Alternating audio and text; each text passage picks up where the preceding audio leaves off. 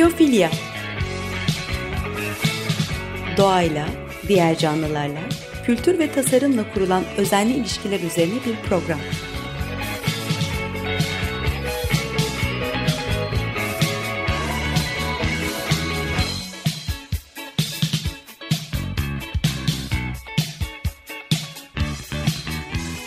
Hazırlayan ve sunan Nurhan Kiyılır.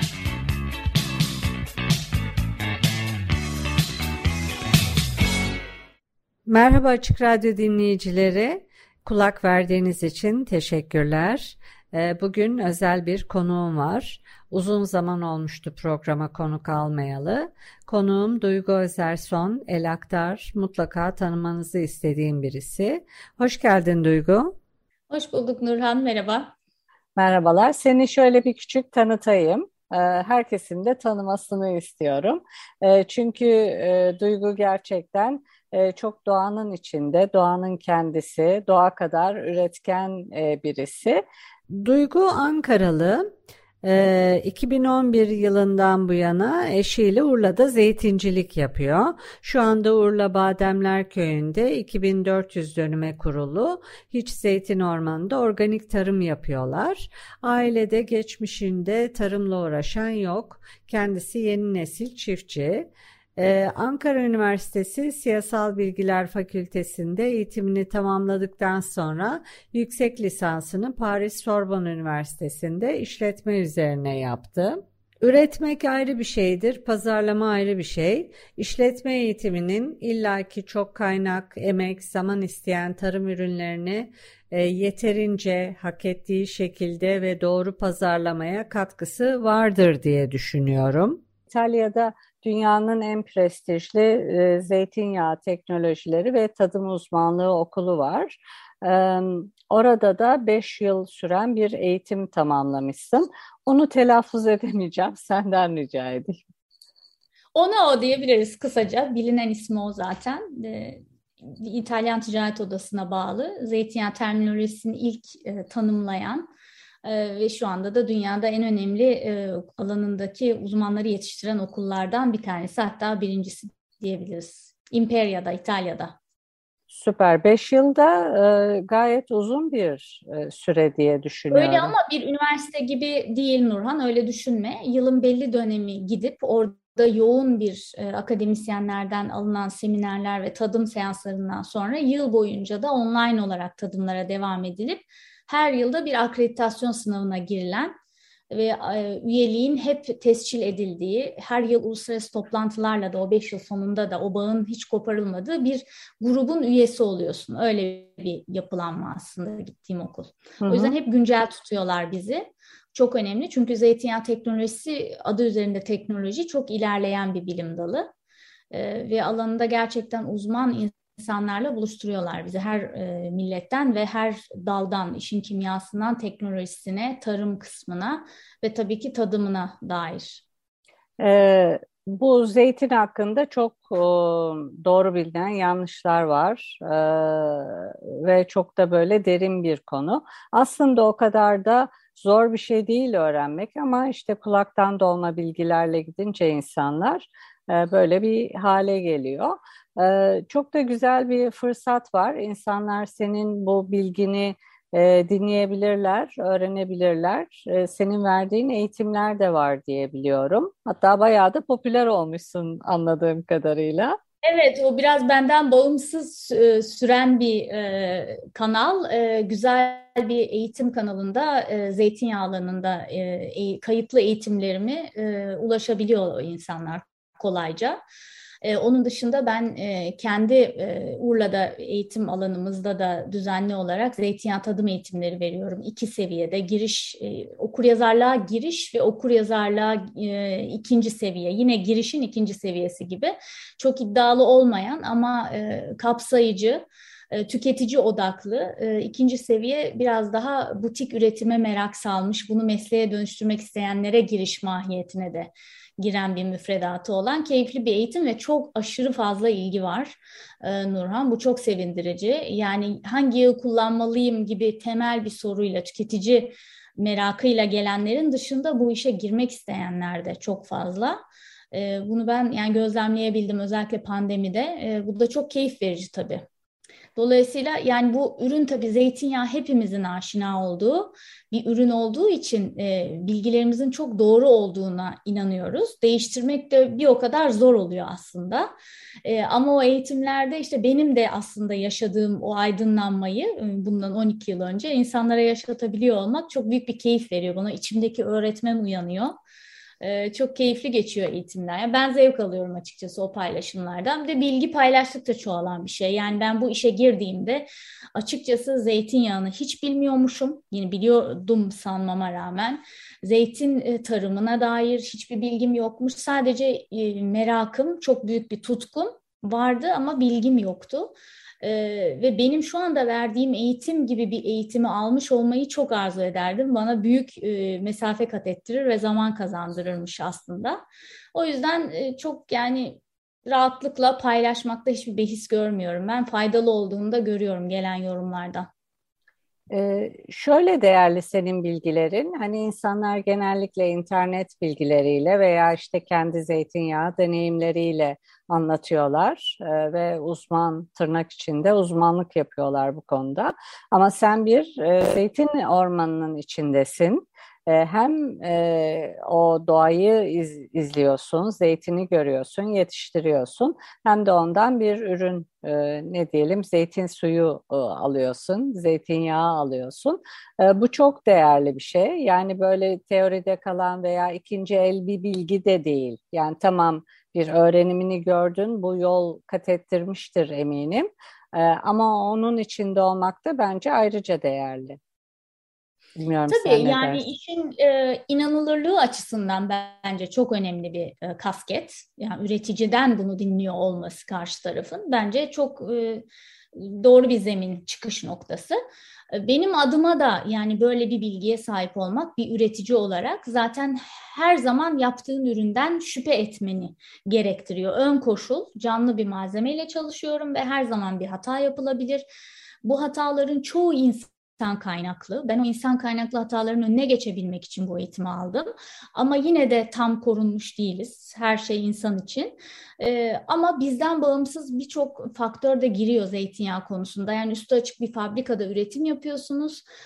Dolu yağabilir, hiç yağmur yağmayabilir gibi faktörlerle savaşıyorsunuz. Yani işin realitesinin içinde olmak çok daha verdiğiniz bilgilerin elle tutulabilir, gerçekliği olabilir olmasını sağlıyor. Yani hiç zeytinyağı üretmemiş, hayatında bir kere bile zeytin hasadını yaşamamış bir insanın verdiği bilgiler bazen çok akademik seviyede kalabiliyor maalesef. İşin gerçekliğinden uzaklaşabiliyor. Ben tabii eğitimlerde biraz o pratik bilgileri de vermiş oluyorum satır arasında. O da tabii bir katkısıdır illaki. Peki bir yavaş zeytinden, tarımda yavaş zeytinden bahsediyorsun. Bu nedir? Böyle kısaca paylaşmak ister misin? Tabii yavaş zeytin, yani tarımda bizim yaptığımız bu prensiple yapılan tarımın birçok adı var ya da birbiriyle tam örtüşmese de aynı bazı prensipleri paylaşan tarım uygulamaları var. İşte buna permakültür diyebilirsin, buna biyodinamik tarım diyebilirsin, buna yavaş tarım diyebilirsin ya da organik tarım diyebilirsin. Birebir örtüşmüyor ama aynı zeminden yola çıkan çok benzer tarımsal yaklaşımlar. Bu bizim için bir tercih olmakla birlikte bir zaruretin de aslında neticesi. Çünkü tarım yaptığımız alan çok büyük. Urla Yarımadası'nda, Urla ilçesinde, Yarımada demeyeyim, Urla ilçesi içerisindeki en büyük tarımsal arazi ve haliyle içerisinde Urla'nın bütün topografik yapısını, eğimli doğasını, o kıraç kayalık alanlarını, bütün florasının getirdiği zorlu maki dokusunu ve faunasını barındırıyor. Yani hayvan çeşitliliğini barındırıyor. Biz bir kere bunları yok edip tıraşlayıp steril bir zeytin yapma tercihiyle işe ilk girdiğimizde girebilirdik. Ama bu açıkçası bana vicdanen ve psikolojik olarak hiç uygun bir şey değildi. İkinci ve önemli nedeni ise bu ekonomik değil. Yani ekonomiyi mutlaka dikkate almak zorundayız. Çünkü tarım çok para yiyen bir sektör. Eğer nerede duracağınızı bilmezseniz çok isteyen, sürekli talep eden bir sektör. Yani bütün alanı tıraşlasaydık, evet bugün aradan geçen 12 yıl sonunda çok daha verim veren, belki kısa bir dönem için ama uzun vadede değil, ağaçların çok temiz göründüğü, tertemiz bir zeytinlik görselimiz olabilirdi. Ama bu başka bir zeytinlik olurdu. Bu bir zeytinlik olurdu. Bu bir zeytin ormanı olmazdı. Ve biz bugün vardığımız noktada ormanı yenilebilir kılabilmemizi sağlayan tüm o biyoçeşitliliği ortadan kaldırdığımız için de bütün markamızı gerçek kılan ve onu besleyen o çeşitlilikten de mahrum kalmış olurduk. Bunlar nedir? Hepsini kayda aldığımız ve organik sertifikaladığımız 30'a yakın aromatik tıbbi bitkilerdir. Bunların içinde yenilebilir otlar var, içilebilir otlar var, şifalı bitkiler var ve bunların hepsini biz işliyor, katma değerli hale getiriyoruz. Tüm bunlardan yoksun kalırdık.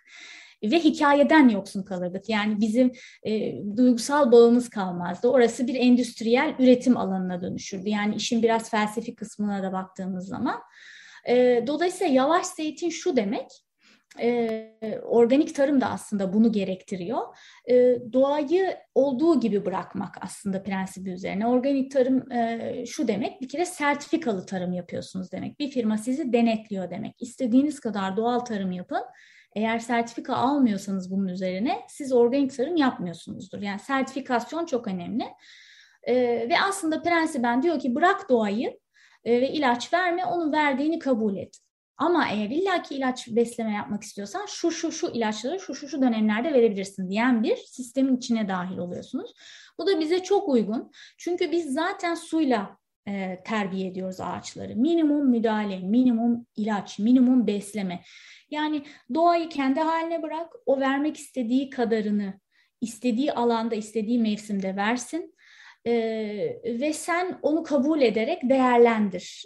Doğadan toplama prensibi zaten yaptığımız bütün bu 30 farklı bitki için. Zeytinler için bu geçerli değil çünkü onlar bir kontur dikim, oraya sonradan gelmiş bitkiler. Ama onun dışındaki bütün bitkileri doğadan topluyoruz.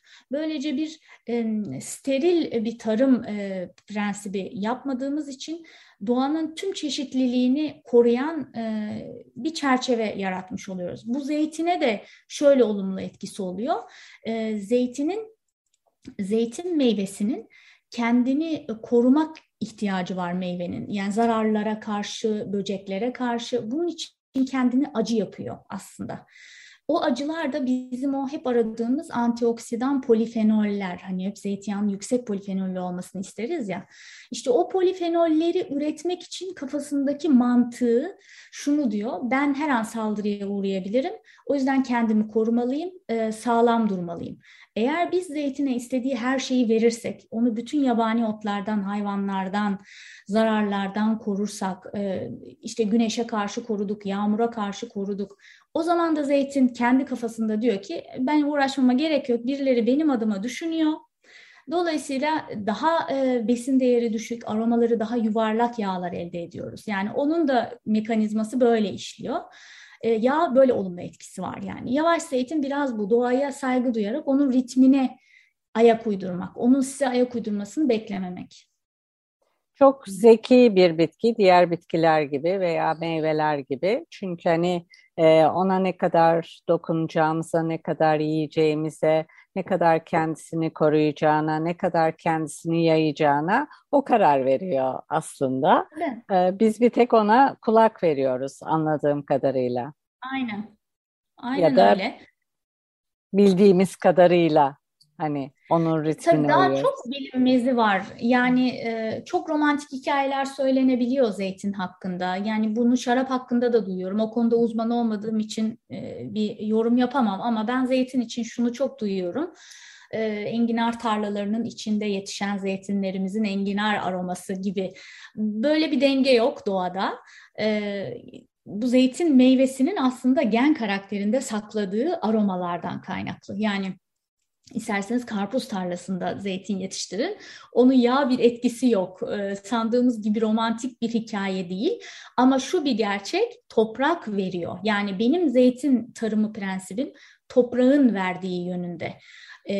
Ultra intensif tarım yapan, yani zeytini dip dibe diken ve zeytine bir sezonluk sebzeymiş gibi muamele yapan çiftçilerde ise onlar diyor ki zeytini ağaç verir.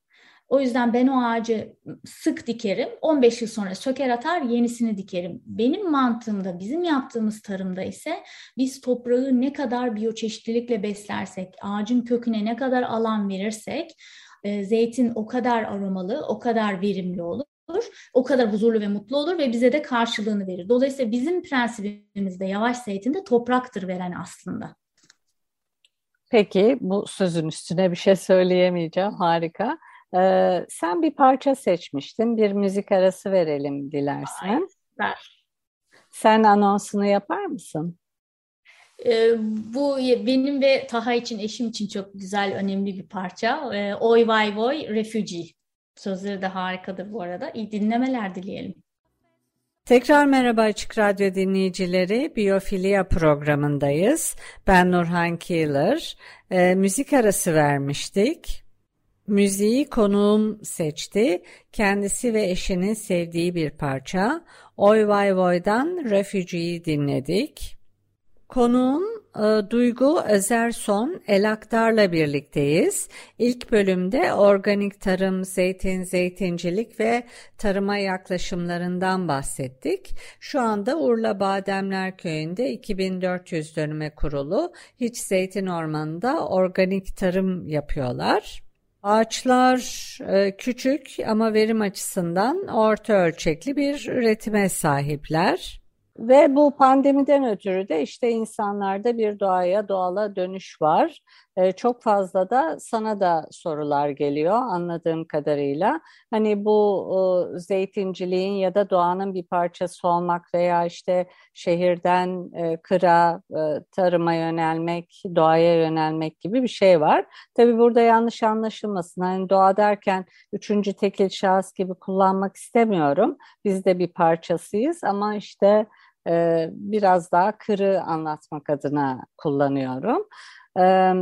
Orada mesela hasat vesaire, insanlar katılabiliyor, tadımlara katılabiliyor, senden bilgi alabiliyor değil mi? Bizzat parçası olabiliyor o sürecin. Evet, kesinlikle.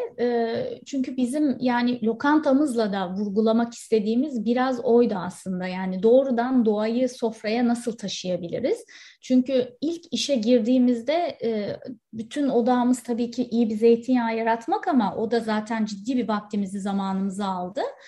Ama sonrasında kocaman bir ormanla baş başa kaldık. Yani bunu sürdürülebilir kılmamız lazım. Ne yapmalıyızdan çıkan bir netice lokanta. Dolayısıyla ormanda ne varsa biz onu görmeye başladık o aşamada. Yani biz bu işe girdiğimizde insanları da buna dahil edelim. Hatta bir işte gastronomi ve tarım turizmi ağı da kuralım falan gibi çok planlı, sistematik bir şeye girişmedik. Yani her şey zincire eklenen halkalarla aslında bir bütünsellik oluşturdu zaman içerisinde. Yani bizim mesela yaptığımız bir yenilebilir otlar turu şu demek oluyor. Çıkıyoruz ormana, o dönemin otları hakkında çok detaylı bilgiler, gerçekten teorik bilgiler, otları tanımanın aidileme tekniklerinden başlayarak otu nasıl tanırız, nasıl toplarız, sonra orada topladığımız otlarla taze taze yapılan salata, üzerine koyduğumuz zeytinyağıyla yeniliyor. Hiç hayatlarında yemedikleri otları insanlar orada yiyebiliyorlar ve doğanın ne kadar bereketli olduğunu aslında keşfetmek burada amaç. Ve biz Urla'da olduğumuz için de sanma Nurhan, yani biz ekstra şanslı insanlarız. Evet, çok şanslıyız. Doğaya çok daha yakınız ama öyle otlar var ki o kadar dik başlı ve dayanıklılar ki şehrin en yoğunlaşmış beton kitlelerinin arasında bile bulabiliyoruz biz bu otları. Yani doğa çok uzağımızdaymış gibi sandığımız bir yerde bile sadece nasıl baktığınızla alakalı. Biraz da besin çeşitliliğimizi arttırmak kaygısı var aslında bunu yaparken, bunu anlatmaya çalışırken ben de. Çünkü çok tek düze, çok tornadan çıkmış ve mevsimselliğini unuttuğumuz besinlerle mutfağımızı donatıyoruz. ne yersek oyuz. Yani bu kısır kelime haznesinin içinde yemekleri yiyor olmamız da bence bizim kendimizi ifade şeklimizi de sınırlıyor. Yemek kültürümüzü aktarmamızın da karşısında bir engel olarak duruyor. Ve de yemek kültürü de statik bir kültür değil. Soyut bir kültür mirası ama yaşayan canlı bir metabolizma. Dolayısıyla onu sürekli güncellememiz de gerekiyor. Yani biz bu deneyim turlarını, tarım turlarını işin içine katarken biraz da öyle bir kaygıyla kattık. Urla'nın geleneksel mutfağında asla yenmeyen bazı otları biz artık çok yenilebilir hale getirdik. Mesela bir otun sadece tazecik yaprakları yenir. Kuzu kulağından örnek vereyim mesela. Ama siz Ağustos'a yaklaştığınızda Haziran sonu, Temmuz gibi kuzu kulağının sumak tadı veren müthiş tohumları çıkar kırmızı pembe. Ve gerçekten salata soslarında çiğ olarak ya da etlere çok yakışan bir malzeme. Bir bitkinin yaprağı yeniyorsa kökü neden yenmesin gibi sorular, ters köşe sorular sorabiliyoruz. Ama tüm bunları yaparken bitkinin kökünü kazımadan toplama tekniklerini anlatıyoruz. Yani hep böyle bir sürdürülebilirlik kaygısı ama çok da pragmatist bir yaklaşım var aslında çıkış noktamızda. Biz nasıl sürdüreceğiz kendimizi aslında? Oradan çıkıyor, oradan lokanta çıkıyor, oradan insanları buyurun gelin ormanı da görün deme ihtiyacından çıkıyor. İyi ki de çıkmış çünkü bu paylaşım çok win-win bir şey yani çok keyifli geçiyor bence. Müthiş. Peki senin bir de böyle aldığını hani daha estetik bir biçimde sunma özelliğin var. Seramikle de çok haşır neşirsin. Bunu da çok önemli. Sunma biçimi çok önemli. Yani 5-6 duyuya birden hitap ediyorsun gibi geliyor bana. Hani doğa var, işte mimari var, tasarım var ve burada da farklı farklı elementler var. Sanki o element dengesini bulmuş gibi geliyorsun bana. Seramik nasıl bir yerde duruyor senin için? Şimdi konu buraya geldiyse Taha'dan bahsetmemek çok ayıp olur yani. Hemen hakkını vermem lazım. Eşim zaten işin tasarım kısmına çok ciddi yön veren kişi o. Benim de ondan etkilendiğimi tabii ki hemen söyleyeyim. Çünkü bir mimarla yaşayıp da ondan etkilenmemek mümkün değil. Ama benim içimdeki seramik aşkı tabii ki bu tasarımı seramiğe yönlendirmeme neden oldu. Ama bizim markanın bütün genelindeki o tasarımsal bütünlük okunabiliyor artık mimarisel olarak tabaklarda, şişede, her şeyde okuyabildiğiniz o tasarım bütünlüğüne yön veren eşim aslında. O yüzden bize önemli bir şey ve bizim için tabii hatta Sibel'in de kulağını çınlatalım Sibel Kutlusoy'un onunla yaptığımız gıda tasarımı söyleşilerinde hatta biz seninle tanışmıştık. Yani gıdanın kendinin tasarımı, tasarımdan kastımız tabii sadece somut bir tasarım değil, kültürel zemine oturtmak, hikaye tasarımı, gıdanın yansıttığı mesajın tasarımı da gıda tasarımına dahil şeyler. Bunların yanında bir de gıdayı yerken kullandığımız sunum araçlarının tasarımı. Bunların hepsi aslında o besinden aldığımız zevke doğrudan etki eden etmenler. Yani nasıl ki aynı yemeği çok kötü kokan plastik sandalyeli bir lokantada yiyip alacağınız zevkle harika bir ambiyans, müzik ve müthiş tabaklarda yediğiniz zaman alacağınız zevk aynı değilse biz de biraz onu sağlamak istiyoruz. Yani o bütünselliği tasarımsal olarak da tamamlamak istiyoruz. Yani zeytinyağı ben Urla'ya ilk taşındığımda biliyorum ki Urla zeytinyağı için tarih açısından çok önemli bir merkez. İlk kez kaliteli zeytinyağın üretildiği bir yerden bahsediyoruz. Ama böyle gururla bir marka bölgeyi tanıtan kimlikte onu taşıyacak tasarımda bir hediye niteliğinde zeytinyağı yoktu. Ben mesela onun ihtiyacını ilk geldiğimde görmüştüm. O yüzden tasarım çok önemli. Yani ürünün ciddi bir taşıyıcısı. Kimileri şey diyebilir yani ambalaja mı para veriyoruz? Ama söz konusu zeytinyağı olduğunda ambalaja para vermemiz gerekiyor zaten. Çünkü içindeki ürünün kalitesini koruması için çok önemli detaylara sahip olması lazım. Ama onun da ötesinde bence bölgenin taşıyıcısı bir ürün zeytinyağı. O yüzden güzel bir şişe bence must. Bir de yani hemen şu örneği de vereyim. Bize bir şarap şişesini değil mi gururla bak buradan aldım deyip misafir olduğunuz evin masasına koymaktan gurur duyarız. Ben de duyarım. Çok da zevk alarak içerim Urla'nın şaraplarını. Her gittiğimde götürürüm. Ama o şişeyi tabii ki bitiriyoruz biz o sofrada. Ama götürdüğünüz bir hediye zeytinyağı şişesi kaç sofrayı donatıyor, kaç sofraya hikayesini anlatıyor. Biraz da böyle görmemiz lazım ki o hak ettiği yeri biraz daha vurgulayabilelim. O yüzden tasarım bizim için gerçekten çok önemli, her aşamada önemli. Seramikte tabii zeytinyağın ilk saklandığı kap, çamur, seramik çömlekler. Öyle de bir bağı var benim için hikayesel anlamda. Peki biz programın sonuna geldik. Seni bir tanıtmış oldum. Yani bu içindeki öyle bir derya bilgiler tabii ki de aktaramadık.